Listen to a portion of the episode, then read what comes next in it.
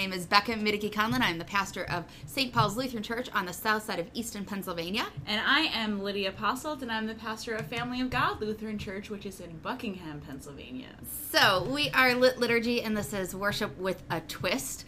And it's because lit means amazing, popping, on fire. It can also have a second meaning. Very drunk. Yeah, we won't get very drunk. We won't get very drunk. But we are drinking um, something that I found called For Pete's Sake, which seems appropriate because later we'll be talking about Holy Week. It is an Imperial Chocolate Peanut Butter Porter. It is from DuClaw Brewing Company in Baltimore, Maryland. Yeah, it's so it's good. Yeah, we had some a lot of real chocolate earlier, so it's a little Right, which you desperately needed after the couple of weeks you've had. yes. So we will swear. Um, also, uh, as Lydia just alluded to, the week after we recorded our last podcast, my church caught on fire, which has been fun. Not. Not. Uh, it's overall a fairly minor fire. It's been three rooms and the hallway and the sanctuary, and three weeks later, my congregation's still not back in the building at all. Yeah. Uh, we will be out of the sanctuary and of the building until Easter, and we will hopefully we'll be back in there on Easter. We'll have a big thing, which on our next podcast when we'll talk about Easter and Easter Vigil, we'll talk about some of that stuff. yeah, so stay tuned. Yeah, so it's been fun, or not. Yes, or not, not so, So, much. So there's been a lot of drinking in the So- last three weeks. yeah, a lot of drinking, a lot of chocolate, and um, so so here we are. We're gonna talk about Holy Week. Uh, every week or every podcast, we um, pick a theme and um, we spend some time talking about some sort of uh, liturgical worship topic. And so today is obviously Holy Week. Holy Yes. Week, Batman! It's coming. yes, and because Holy Week is so big, we've actually going to be splitting it up. Today we're going to talk about Palm Sunday, Maundy, Thursday, Good Friday, and then on our next podcast we'll talk about Easter Vigil, Easter Day, Easter Sunday. Because that's kind of a big deal. Yes, A little bit. A little bit. Just, just, Just, just a tad. just one of the two biggest Yeah. holidays of the church here. Really, the biggest, but probably not in the terms of the church, not by how secular world looks at it. Exactly. Yeah. It's still in the top two, though. Yes. C and E, CEOs, Creasters.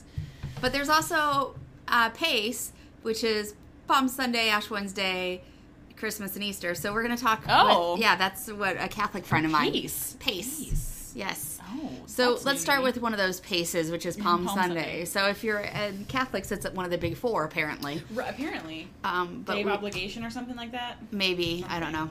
Not Catholic, never have that. been.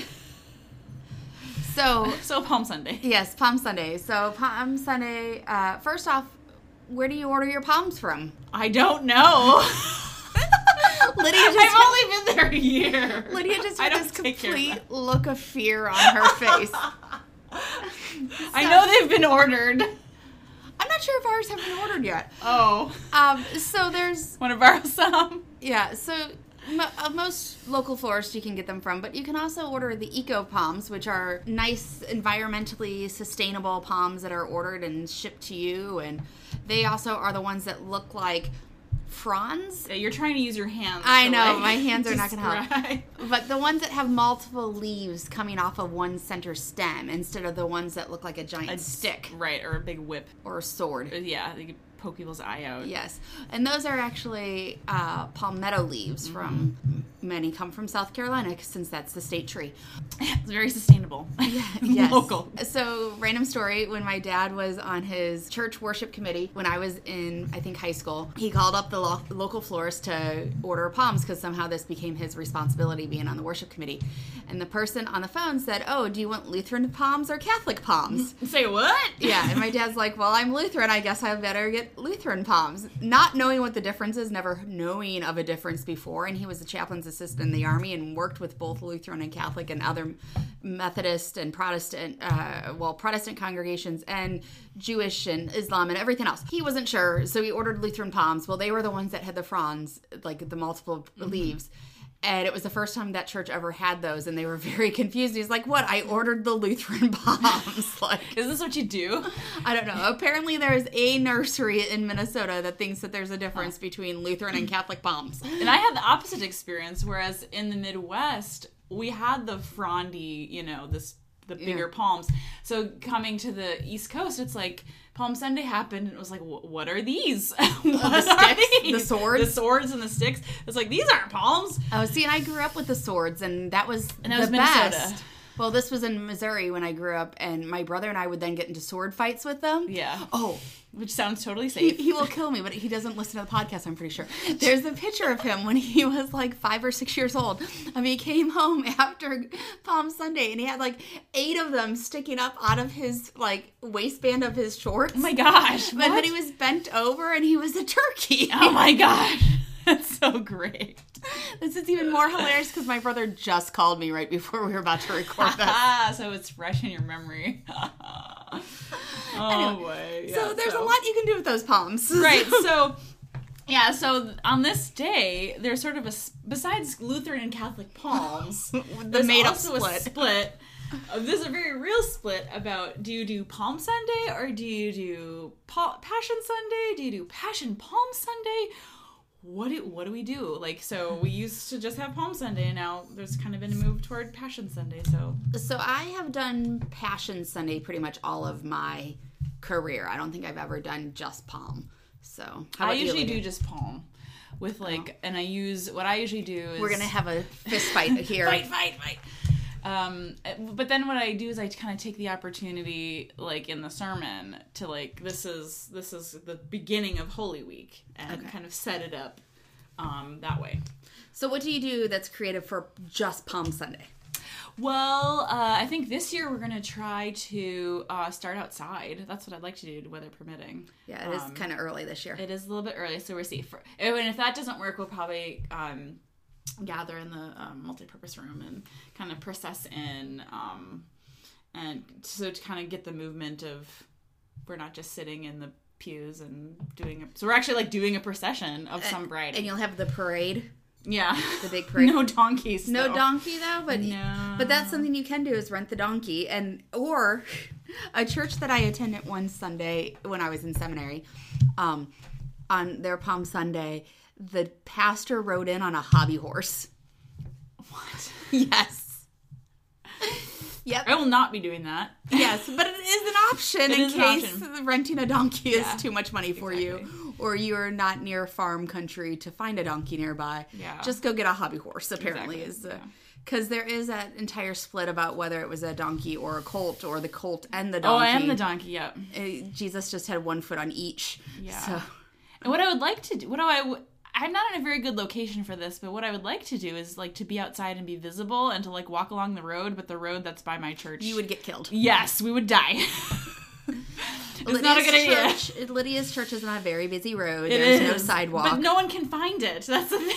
No one It can is- find where we are. We're in the Bermuda Triangle of 202 and 413, hidden behind trees. hidden behind trees. So anyway, Yeah. um, Um, something that I have done is you can decorate your aisles uh, with uh, palm branches and then coats and shirts. One year when I was cleaning out my closet anyway, I took a bunch of the shirts and I laid them down on the floor and Mm-hmm. had because again that's one of the gospels is about how it was clothes as well. People took off their uh, coats for Jesus. Mm-hmm. Um, and you can either just do the center aisle and have people walk up the side aisles if you have them, or you can just put like clear plastic down over it if you're worried about tripping hazards. Or oh yeah, that's yeah, especially for Yeah. older people. yeah, or maybe you can just decorate the altar area with them, and then Oh yes, not worry as much about the aisles where people will be walking on. yeah, that's So- actually a good idea though, because then you still get the effect. Now, do you end your service looking forward at all, or for Palm Sunday, or do you just do Palm Sunday celebration and that's it? I've kind of done. I've kind of done it a couple different ways. I think uh, last year, I think I ended. Probably should have looked this up.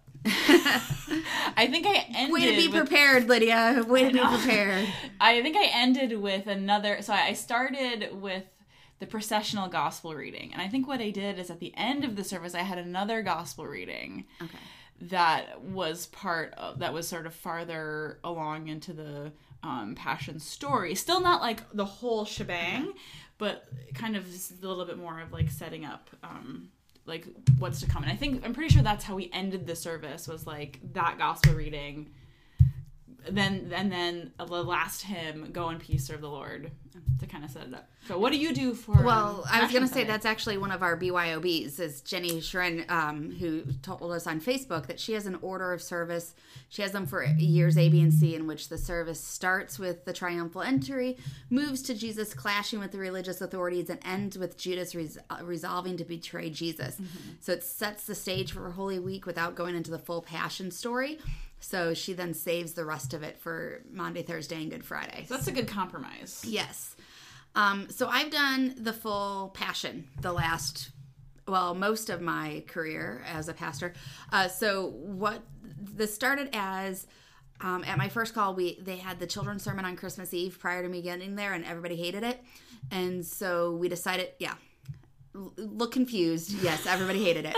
so uh, we decided to um, there wasn't time to move it in Christmas, so we decided not to do it at Christmas, and we decided instead we'll have the kids lead Palm Sunday as a compromise.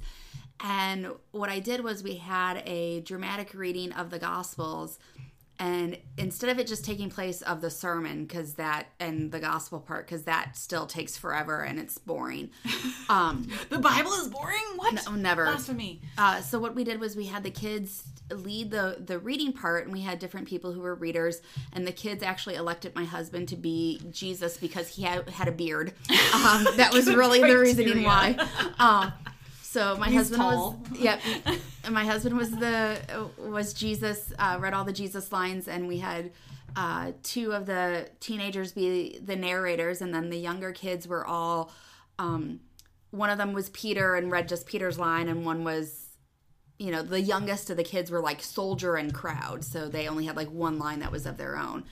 Um, and we read through the entire service, but what we did was we stopped and reflected and did part of the liturgy as p- response. So we started outside with the palms, then we came in and had the procession, and then we continued with Maundy, Thursday, or the with the not Maundy, Thursday, with the whole- uh, Last Supper part. And then after the Last Supper, we then had communion. And after um, Jesus uh, prayed in the garden, we had that's when we had our prayers of intercession. After Peter denied Jesus, that's either when we had our confession or when we had um, our uh, Apostles' Creed. And so throughout the service, we responded to these points with liturgy parts. And I actually got in everything that you would normally see in a worship service other than the sermon.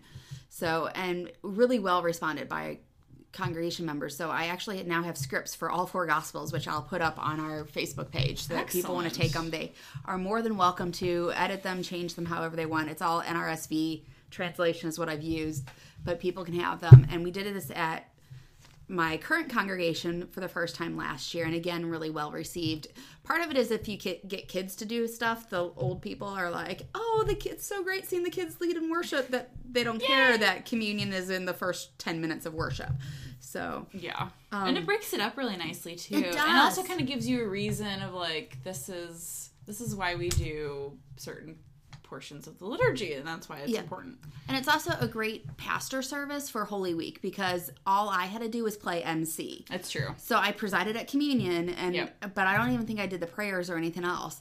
Um, and so other than that, I would preside at communion. I would say like, just as Peter denied denied Jesus, now let us confess our faith. You know, let's do the opposite. Just as the money was collected, let us give our money to God. So we, I kind of just played MC through it. It's great. So I will put those up so people could do it. I would say if you have a larger building or a smaller congregation, you could physically move within the space. So you could um, have part of the service, um, you know, again, start outside, but then you can move and then be in the sanctuary for communion. And then you can go into the community room, social hall, what, uh, whatever you want to call it, for the part of the crucifixion. I mean, you can set up a corner that has a bunch of plants in it when you're in the Garden of Gethsemane so that you are actually setting the stage a little bit. So, Yeah. all sorts of stuff you can do. Kind of visual and get people involved Yes. instead of just sitting there listening. Yeah. So that's what I've enjoyed a lot for uh, Passion Sunday. And it gives you a break, especially if you're a solo pastor. It gives you a preaching break. Yes, especially when you're going to have to be preaching on Maundy, Thursday, Good Friday, and Easter. Exactly. So you have that day off before all yeah, that. which which is always a good option. Yes. Um, I mean, and there's other options. There, you skits. Yeah. Um, there's plenty of those that either tell it from historical um, or a modern context and uh, or from one person's perspective. I found some resources at uh, Reformed Worship or at the Skit Guys. Either of those have those. So, um, and I would just say make sure that you have this you know whoever's leading it you can make sure that they practice or there's that idea of the impromptu christmas pageant out there You do an impromptu passion story Yeah. there's plenty of crowd lines out there that yeah, participation, audience participation. yes that Yeah. the crowd gets into those crowd lines Yeah, yeah. And going back to the going to different um, stations in the church, uh, Daniel Eisenberg also has a BYOB and um, suggested a multi-sensory Palm Passion Sunday experience where um, you can, and what we can talk.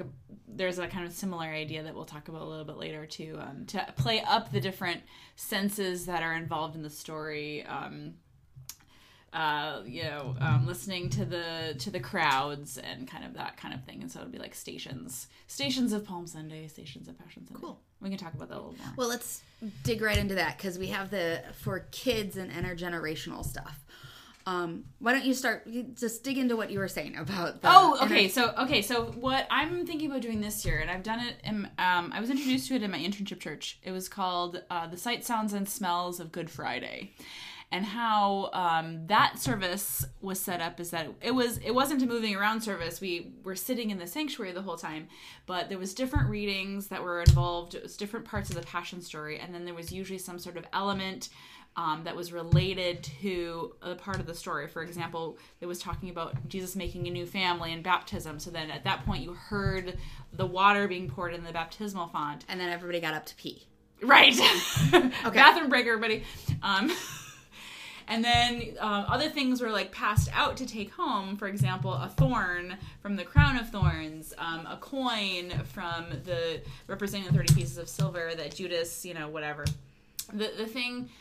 So the, and one portion was smelling the vinegar that Jesus drank while he was on the cross. However, one caveat for doing that is how my internship church did it is you came forward to receive a sponge that was soaked in vinegar. However, it was it was a dark service. The lights were low. You got a square of brown sponge that was soaked in vinegar. You were coming forward with your hands open and I can't tell. About a quarter of the people pop that thing in their mouth just out of habit. I'm sure their faces were wonderful. so we ended up like giving the sponge to people, saying like, "Don't eat this, don't eat this, don't eat this, don't." This eat is not the body of Christ. this of is Christ. not the body of Christ. Don't eat this. So that please learn from that. I I think I hope I've learned from that, and I've also done this the service in a similar way, taking the readings with a youth group and um, having it as different stations around the sanctuary. Then so turning the sights, sounds, and smells of Holy Week into kind of like a Stations of the Cross type of thing, where like at each station you receive you either receive a thing or you hear a thing or you smell a thing and participate that way. But I don't. I think the sight, sounds, and smells of Holy Week is not complete unless you have donkey shit in there, because you know the donkey took a poop somewhere along the parade route. But and actually, I think we'll pass on that one. my property congregation that I, I went to in high school, we had a donkey, and oh, multiple years it pooped at the front of the sanctuary Better during the, worship. Oh, I mean at the front front, like by the altar. Oh. Yes, yeah. Oh. I mean, they got smart after the first year and put tarps down up there, but mm. yeah, Whoops. Yeah, Um, authentic. yes. Anyway, Anyway. so let's talk about some kid stuff for Palm Sunday, all of Holy Week, all that good stuff. Because the sight sound, I mean, that's a great intergenerational. It is. uh, really get you going. Uh, my uh, one of my congregations we did we had a Holy Week party after uh, Palm Sunday service, and so we had all these stations set up for people for families to go around and learn about Holy Week. So we did. Um, there's a craft that you can do where you can fill a uh, a dozen plastic Easter eggs, and they each of the things represent part of the Passion. So much about the same thing. So you give them like a small square of the sponge, you give them part of the palm, um, a wafer, and then coin you- or something. Yeah, I, don't remember. You can find this on Pinterest. Just Google the egg carton Google Passion. Week, and yeah. Um, and I did the same thing when I was actually in second grade and made a mobile out of it and all these different things. Oh. And I'm pretty sure the bread was actual bread. And I found this in my parents' Easter decoration when I was in college. And there's like this little piece of stale bread attached to this And it was mobile. still there. Yep. Apparently, my parents do not have a mice problem. So I was thinking like mold or something. nope, staled. So It was like a rock. um, Like the stone. It, it turned into the stone in front of the tomb. Yeah. Another station we had was about where you can learn to make the palm crosses, which you do need the spear sword palms Eye to pokey have. outy ones. Yes. Um, and then you can take those extra palm crosses and you can give, bring them to homebound members or decorate a, if you have a graveyard. Um, you can also make roses out of those same palm fronds, which again, Google that shit. Um, I learned how to cool, though. yeah, I learned how to make those when I went to uh, Charleston, South Carolina, in my in seminary actually. So, Hmm. um, another thing, I'm huge into crosses. I have a huge cross collection, as you know, Lydia. You do. Places- all over your wall. Yes, I have this huge wall that has crosses from places that I've traveled and people have gifted to me. Because when you're a pastor, people give you crosses. I wonder why. I wonder hmm. I mean, it's that or angels. So I'd re- much Angel. rather. Oh, I'll take a cross over an angel. Yeah, same. So you can have stations in which people make crosses to represent the different days. So Palm Cross for Palm Sunday. Um, if you want to do Sunday, Monday, Tuesday, or Monday, Tuesday, Wednesday in there, uh, maybe you can do a Salvadorian style cross, a painting of Jesus teaching, and an icon. You can do words of the Lord's Prayer printed up, or a song, a hymn painted on it. Um, broken pottery p- fragments. Yeah, we did that. But be careful. Be very careful Yes. if you're going to do that. People bleed if People you. will bleed. Yes. Trust us on this one. pottery fragments are sharp. Uh, Maundy, Thursday, you can have one that's made out of wheat uh, stalks, or you can have just a piece of, you know, some bread and wine, a chalice or grapes or something painted on it. Good Friday, I would suggest a crucifixion or a cross made out of nails. Mm-hmm. Easter Saturday, to just have it plain, like Yep. an ordinary wooden cross. And then Easter Sunday, some sort of gloriousness. Cover that thing in flowers or white gold fabric or Glitter. Yeah. you like glitter. I don't. Yeah, my sexton loves me. So, and if you're gonna have a, a oh. Palm Sunday party, have serve some, you know, hot cross buns, which are traditional uh, Holy Week food, or you can have deviled eggs or devil's food cake and angel food cake. angel cake, yeah. Um, there's also, I was just kind of googling stuff for this. There's if you have like say a lot of your congregations originally from like Norway or S- Spain or wherever like that's their cultural heritage just google holy week food for norway and there's actual people that these are foods that only come up during holy Right, week yeah. so Lots of good traditions happening. Um, yeah, there's lots of other fun stuff to do with kids during Holy Week. I've heard of um, making like a passport for kids to like get a stamp or something at each service that they come to over the course of the week um, during Holy Week, which is another way to get uh, people to come to the services. Which like I Yeah. love Holy Week, and do too. it's like one of the lowest attended and that like year. six year old is going to drag mom and dad there so that they can get the cross stamp on good friday I want my stamp, mom. yes i need my stamp Yeah. Mm-hmm. And with it, you can also make coloring books, like homemade coloring books that have pages for each service, so um, that represent the scenes that they're going to see. So Yeah. get, and you can maybe even put uh, two pages, so it's the, as the book opens, on the one side is the story, and the other side is a coloring book. They might even make that stuff somewhere if you Google it a lot. It So probably is. Yeah, I'm sure. It's it- out there. It, it might be white Jesus though, so yeah, unfortunately. um, so you can tr- uh, make your own if you don't like what's out there as well. Mm-hmm. So yeah. Another cool idea that you Yeah. remember you talking about is this the passion the passion scene, like a nativity scene. yeah, so in my congregation we made the stuffed nativity scene this year for kids to play with, and we're like, why don't we make one of these for a passion story? And so it's we're gonna do the same one. And actually, I found on um, Etsy a felt board version of Ooh, the ho- passion- old school. I know, but kids still play with it. But a felt board version of the passion scene as well. So it has like a few different. I mean, it is white Jesus, so that is against it. But it has multiple Jesuses of both resurrected Jesus and like dying Jesus and on trial Jesus, and then they have other characters that are like Pilate and a Roman soldier and Peter and yeah, they have the tomb that you can put the uh, the stone in front of and have it be filled or empty. So yeah, yeah, that's cool because people, you know, we, kids can play with that, yeah, get the, interact with that. get the kids involved, and they are involved as well. Uh, parents come involved. Yeah, And also, anything that you do disguise for kids, you can definitely do creativity and you know people. Oh, it's for kids, and they yeah. to get the it. young families Yes. to come. So, So should we move on to Maundy. Thursday? Yeah, let's do it. All right. So Maundy, Thursday this year is on March 29th, super early. Not yeah. really, because Well. Easter could be in March, but It could be. It But just feels like it. early. yes. So traditionally, communion and foot washing is Maundy, Yeah. Thursday. Yeah. Now, so- did you grow up with foot washing? Uh no. Actually, I did not. No, I didn't either. I, the first time I did foot washing was probably in college. No, because I probably came home every Maundy, Thursday, because you know Easter break. Right. Um, yeah. so probably it was seminary. Yeah. yeah. I don't even. Yeah. Yeah, I didn't grow up with it. No. Um, So I'm kind of like, what? Yes. People do this. This Um, so if you do foot washing, um, some people who don't grow up with it, it it's really weird because you wait, you want me to, you want somebody to touch my feet, yeah. or you want me to touch somebody else's feet, especially if it's Exactly. a servant. And then there's people like it, it. It's going to be in March, so like people are wearing socks and tights. Yes, I, Compression I socks. will be wearing tights.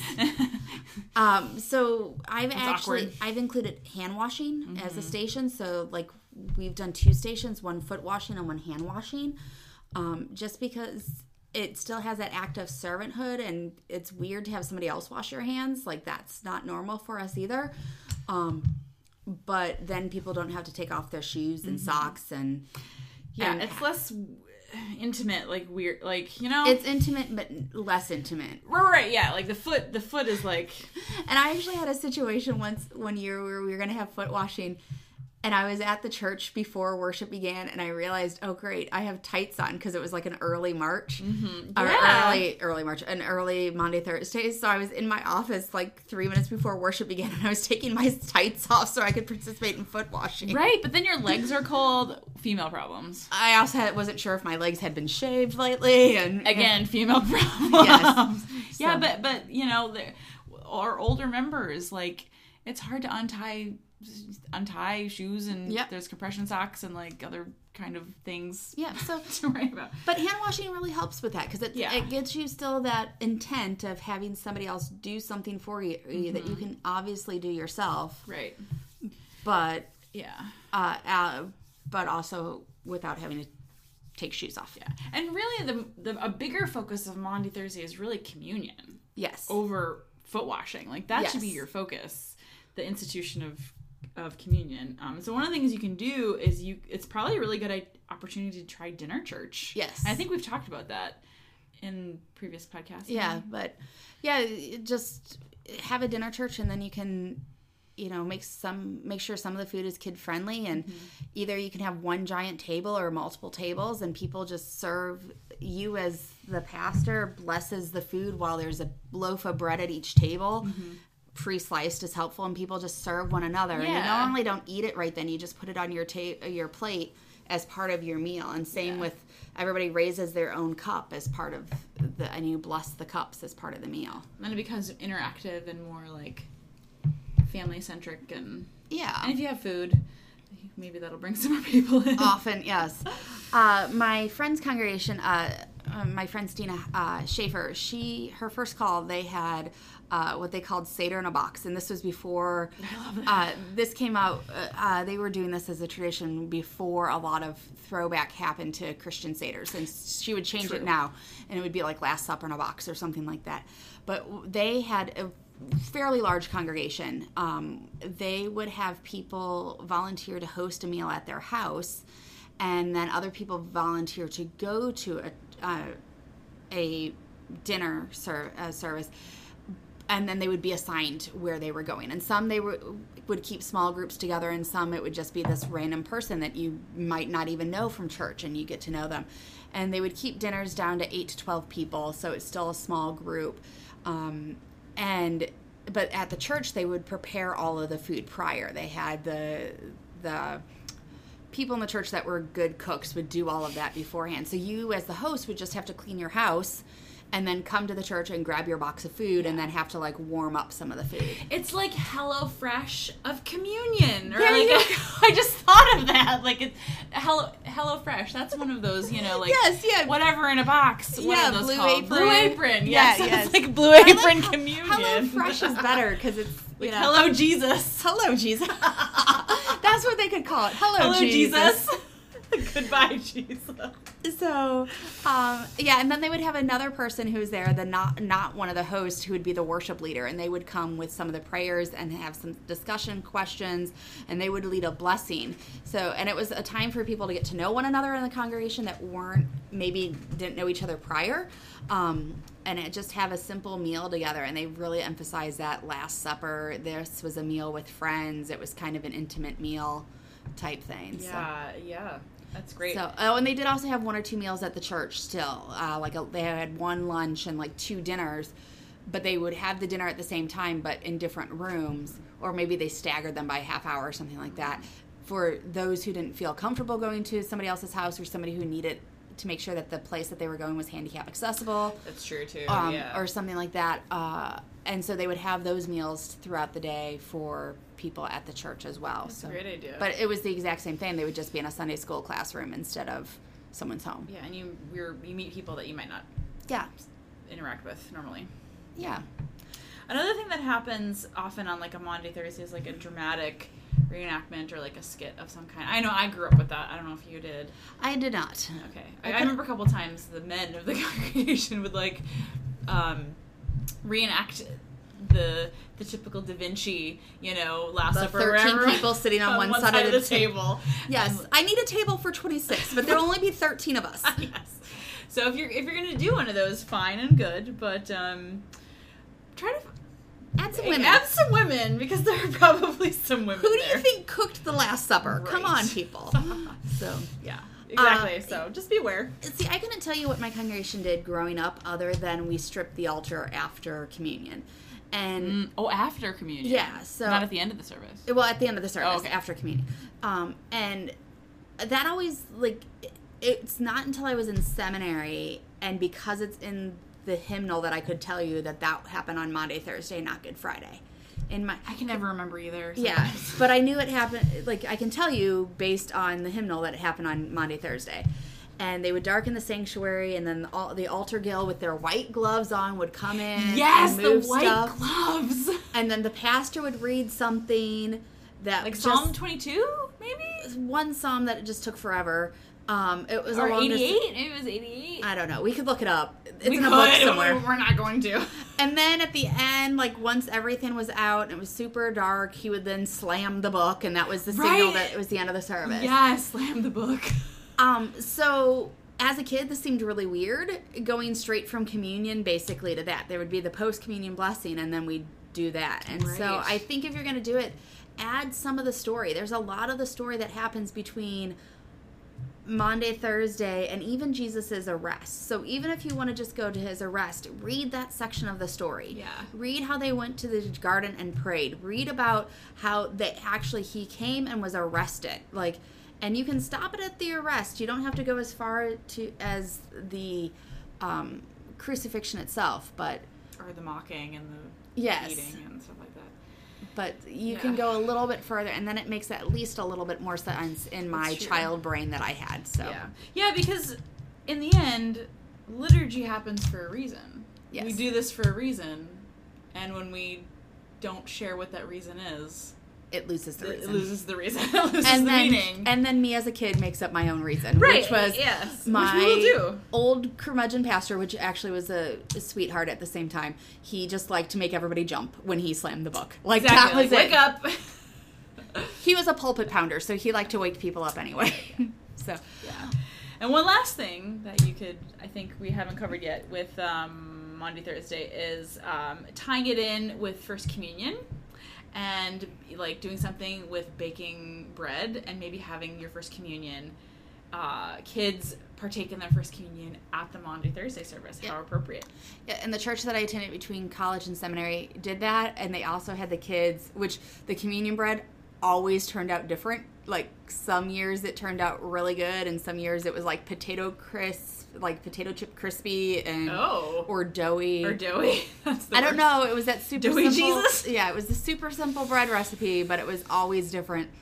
And they also made um, their own like pinch pot style clay chalices. Yes. And my husband dubbed those baby's first shot glass. yeah, my internship church did that. Yeah, both, you know, larger churches Nice. in Minnesota. So, Nice sentiment, but yeah, it ends up looking like a shot glass. yeah, so you can have baby's first shot glass, and it's a great way to celebrate Maundy, Thursday, apparently. Yeah, apparently. Anyway, Let's TGI move Good Friday. on. Yeah, TGI. TGI Good Friday. Moving on to Good Friday. We also have moved on to a new beer. Um, Yes. Fegley's Brew Works, which is just up the road for me. Literally, I walk there all the time. Just came out today with a new beer called Devil's Hearth. It's a Belgian style triple. Ooh, yeah, it's nice and light. I like. Ooh, It is. The, the, the uh, other stuff that we were drinking, the chocolate and peanut butter, was a bit heavy. Yeah, this is nice and light. Yeah. All right, I'm a fan. Me too. Brewworks, Yes. keep this on your rotation. Speaking of the devil. yeah, speak let's of the speak devil. of the devil. It is Good Friday, so. Mm-hmm.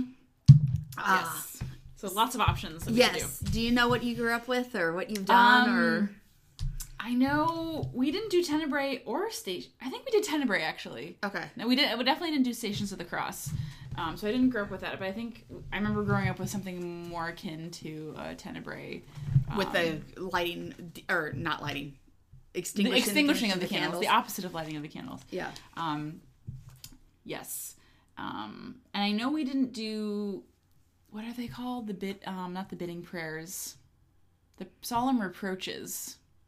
I that sounds high church much higher in- church We talked about I- it in seminary. Like we did this whole thing retreat where like we spent all day um, leading Holy Week worship that for our my worship con- class. my uh my uh liturgy class did that too yeah, i think uh gordon lathrop started that tradition and all of his students have followed probably. It's but the solemn reproaches are like, "Oh my people, oh my church, you suck." can you please write that this year as our prayer yes. and then just say no this is traditional Yeah, liturgy we're gonna shorten the solemn reproaches. Oh my my- people, oh my church, You suck." Because it is, it's like God speaking to us. And anyway, anyway, I didn't grow up with that, but I know some churches do that.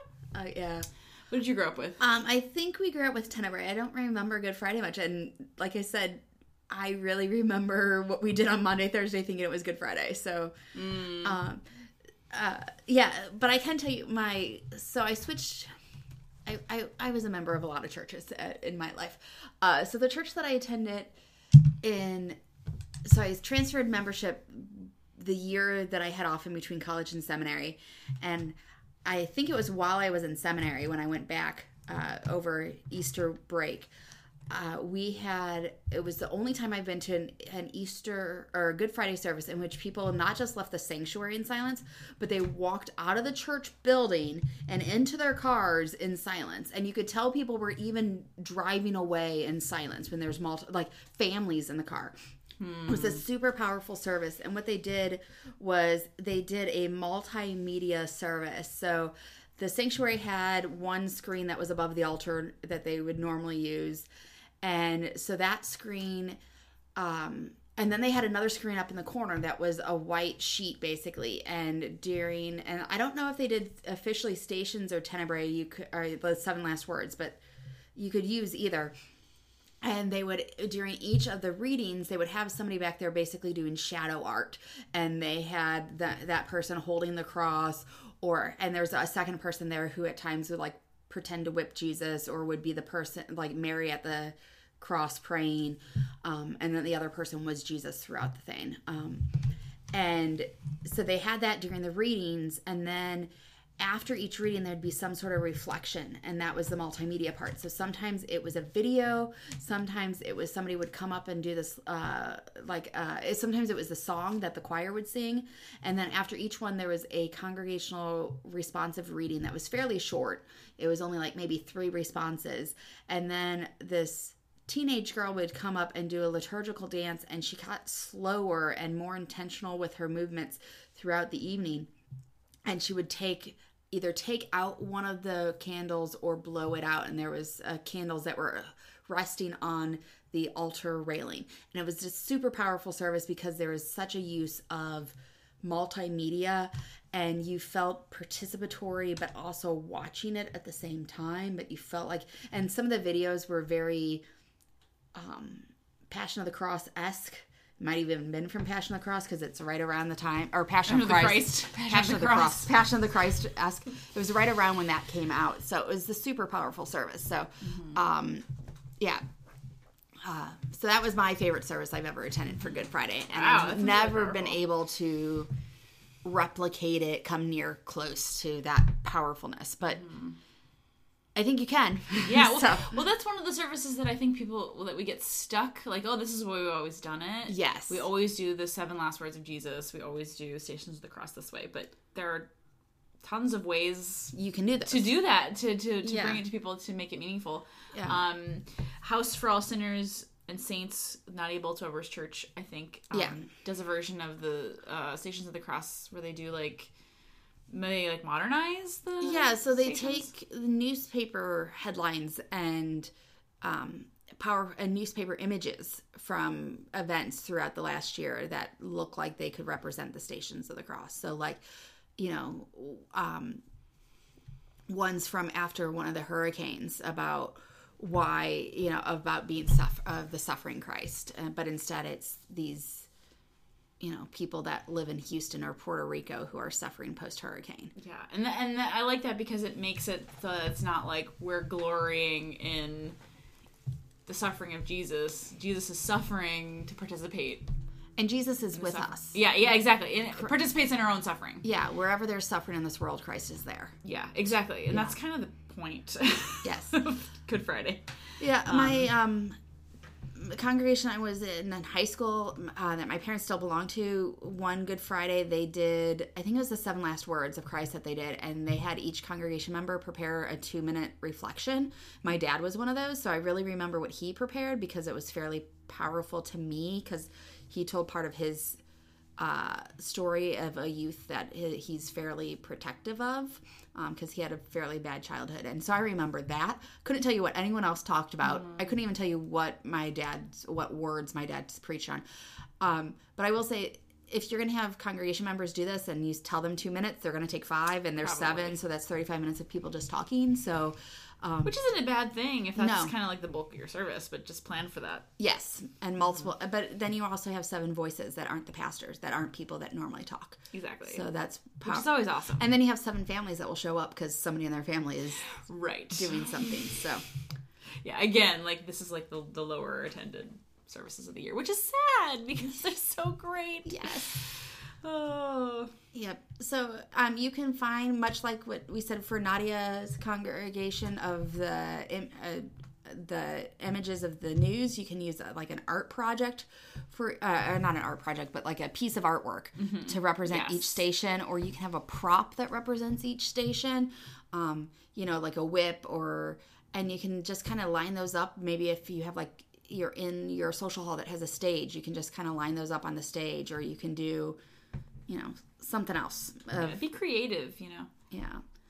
Um, there's always then the tenebrae of you extinguish the candles, Yes. which is good, but ha- do it in some sort of creative way. Like that liturgical dance piece really added a lot Yes. to that service that I went to of having that you could have the person who d- just did the reading or who just gave that 2 minute reflection their family extinguish the the candle so it's not like one person so it's like an interesting reversal of Advent. Oh, oh yeah, where the family comes up and lights the candle. Yeah.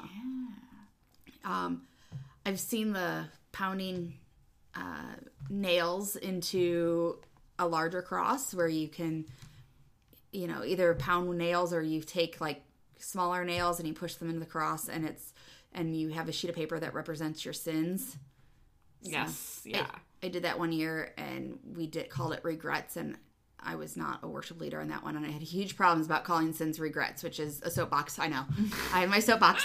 Um, sin, not all regrets are sins. Not sins are all. Reg- not all sin, uh, sins are regrets. So, but there was some alliteration issue. Was not a fan of that service. Yeah. Anyway, yeah. Um, yep. But I, uh, I, you can do a tableau style reenactment. I found one on Reformed Worship. It's called "The Path to the Cross."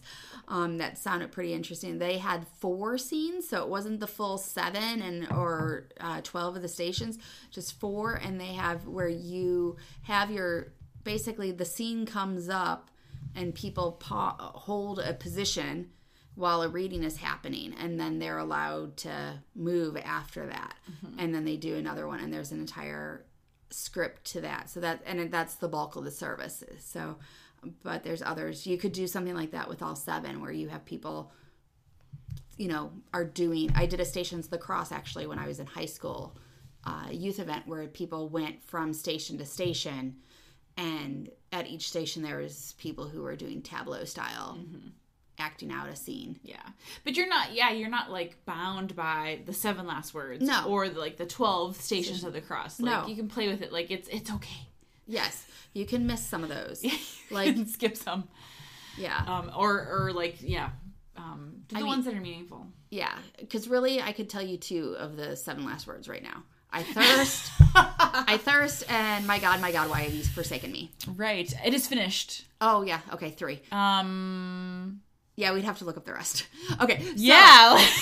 So there you I need to share my favorite Good Friday uh, um, fact, which someday I will preach on. I just have yet to have the gall to do this. So the I thirst um, thing. So my husband studies ancient Near Eastern history, as one does. Um, AK, he studies Iraq and Iran three to five thousand years ago. But when he was in college, his undergrad degree, uh, he was a classics major, and so he studied a lot more Greco-Roman history as well. And he took a class in college so you know we're talking i've known this fact for 12 years and i've yet to preach on it um, that when they excavated roman bathhouses there are bathhouses would have these grand rooms in which there's seats all around the edge of the room which is where people like sat when they were at the bathhouse.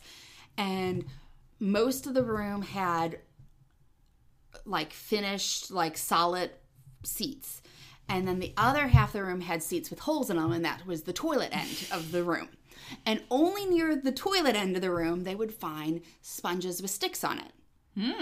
Uh, or sticks with sponges on the end, and so they've they've discerned that this must be ancient toilet paper. So in the the passion in which somebody there is I thirst, and so they give Jesus the soaking the vinegar in a sponge on a stick. We often think that's oh, it's because they needed to reach Jesus on the cross. Right. Most likely, Jesus was only like six inches off the ground. They easily could have reached his mouth with a sponge, but they put it, it's a sponge on a stick because they were giving him vinegar or, or ancient toilet paper soaked vinegar. or, yeah, vinegar soaked Wow. toilet paper. Like, to- to oh add my insult to injury to this. So, wow, that adds a totally another layer to that. yes, so if you really want to, like, be creative, you can do this entire toilet themed Good Friday But service. just like add to the humiliation Yes. of, of like this is wow. Yes. So just like I mean, you think about the like, and you could do stuff something a little bit more modern about talk about like at the Holocaust about how people would do things to like the shaving of hair when they know that they're going to go put people uh, you know Jewish people into the gas chambers right away but they would shave their hair first as this humiliation you know Yes. as this one extra level of humiliation and how often like people we do that to people we, we add- dehumanize them. Yes. In these ways that are deliberate. yeah And So- Jesus entered into that and said, Yes. So no on. wonder why Jesus didn't he didn't want it because it was vinegar. He didn't want it because it was toilet paper. Right. Yeah, can you imagine like Yeah. Ugh. Mm-hmm. And Yes. probably like yeah. All right. Anyway, back to That was fascinating though. yes. So random facts that I have learned from my husband and Right. his area of study. So someday I will preach on that on Good Friday. I Sometimes minutia is good. yes, maybe I'll somehow figure that out this Good Friday. So Um, it just feels like it's such a powerful day, and it is a powerful message. But to like get at it takes so much background that I feel like we take it away from. right when when it gets lost in the kind of this is what we've always done it. We've always done it, Yes, you know, this way and ritual and um but how do we make it meaningful for us now? Yeah. So another meaningful thing you can do, um, you can do a prayer walk. Um, maybe have your service be outside. So go from corner to corner in your neighborhood. Yeah, Lydia, don't do this in your neighborhood because you'd get run over because you don't really in a neighborhood. But I could do it because my congregation is definitely in a neighborhood. And then outside different uh, whether you do it on just from corner to corner where you hear different parts of the story or if you are really downtown where you have the courthouse and the city hall and law offices all near and a park all near each other you can go from the courthouse to the law offices or city hall for the parts of the trial. And then you can go to a park when they're at the garden. And then you can go to the jail when you get to the part where they are you know crucifying Jesus or a place where the homeless people hang out when Peter is in denial and just have these parts where you hear part of the story and then you can either pray about those places in modern day or pray about the people who yeah pray about them for modern day and and make that connection to our modern lives. And especially if you are in or near a city that where there's a lot of murders mm-hmm. and a lot of violence. i've participated in um, prayer walks, not for Good Friday, but um, like in Trenton and stuff. Um, and those are really powerful. So to kind of Yeah. like rec- reclaim those spaces. and even if it's not a huge murder i mean it's a place where somebody got hit Yeah, by a car while they were crossing the street or a bicyclist got hit and Mm-hmm. died like those are just as powerful of here is an unnecessary death that happened and often there are crosses that are put in Yeah. those sp- spots. So you could you could easily tie that in. Mm-hmm. Um, so it becomes more that this is like this is real life stuff, and it affects us and is part of our lives now. yep so any other final words on the first half of good friday or of holy week I think we covered it. It was a little more stream of consciousness, but um, yeah I think we got it. Excellent. So we'll be back in uh, in your feed in probably two weeks or so with a Easter uh, Easter Vigil Easter service, and we might touch on the Easter season as well. Then, Yeah. uh, we haven't quite figured out that plan yet, but um, we'll be Obviously, we're not doing scripture shots um, for this particular one, and um, no, because again, all of these you have to do the debate. Are you going to do John or are you going to do Mark? exactly, yep, Because you can do John or Mark for um, Palm Sunday, Good Friday, or Maundy, Thursday. yeah. And, if you're doing the seven last words, you're doing all of them. So, like, yeah, it's just really like Or choice. Stations of the Cross is all of them too. So- Yeah, exactly. So, um, Yeah. go go go at it. Yeah, so Go maybe maybe pick your idea and then pick the scripture that works with your idea. Yeah, exactly. So, There's so much like, out there. If you decide that you're going to do very communion heavy Maundy Thursday, don't do John c- about foot washing. Do Right. you know, do Matthew Mark well, Matthew Mark or like Mark cuz we're in the year of Mark apparently. Um, Apparently, Yeah. Sometimes it's hard to. but if you're going to do more foot washing and service based on Maundy Thursday, do foot washing. Yeah. Do or do John. So, yeah, yeah. yeah. All right. Well, this is Becca. and this is Lydia. And we are Lit Liturgy. And before we go, let's thank Brian Ordine for yes, great as always. theme music. Fantastic. And you can find us at uh, Lit Liturgy on Facebook or on Twitter. Twitter. And you can also email us at litliturgy.gmail.com. Yes, find us. Please do. Is that everything? I think so. All right, let us know about some of your Easter and Easter Vigil ideas, and we'll t- could be back with you in a few weeks. Bye.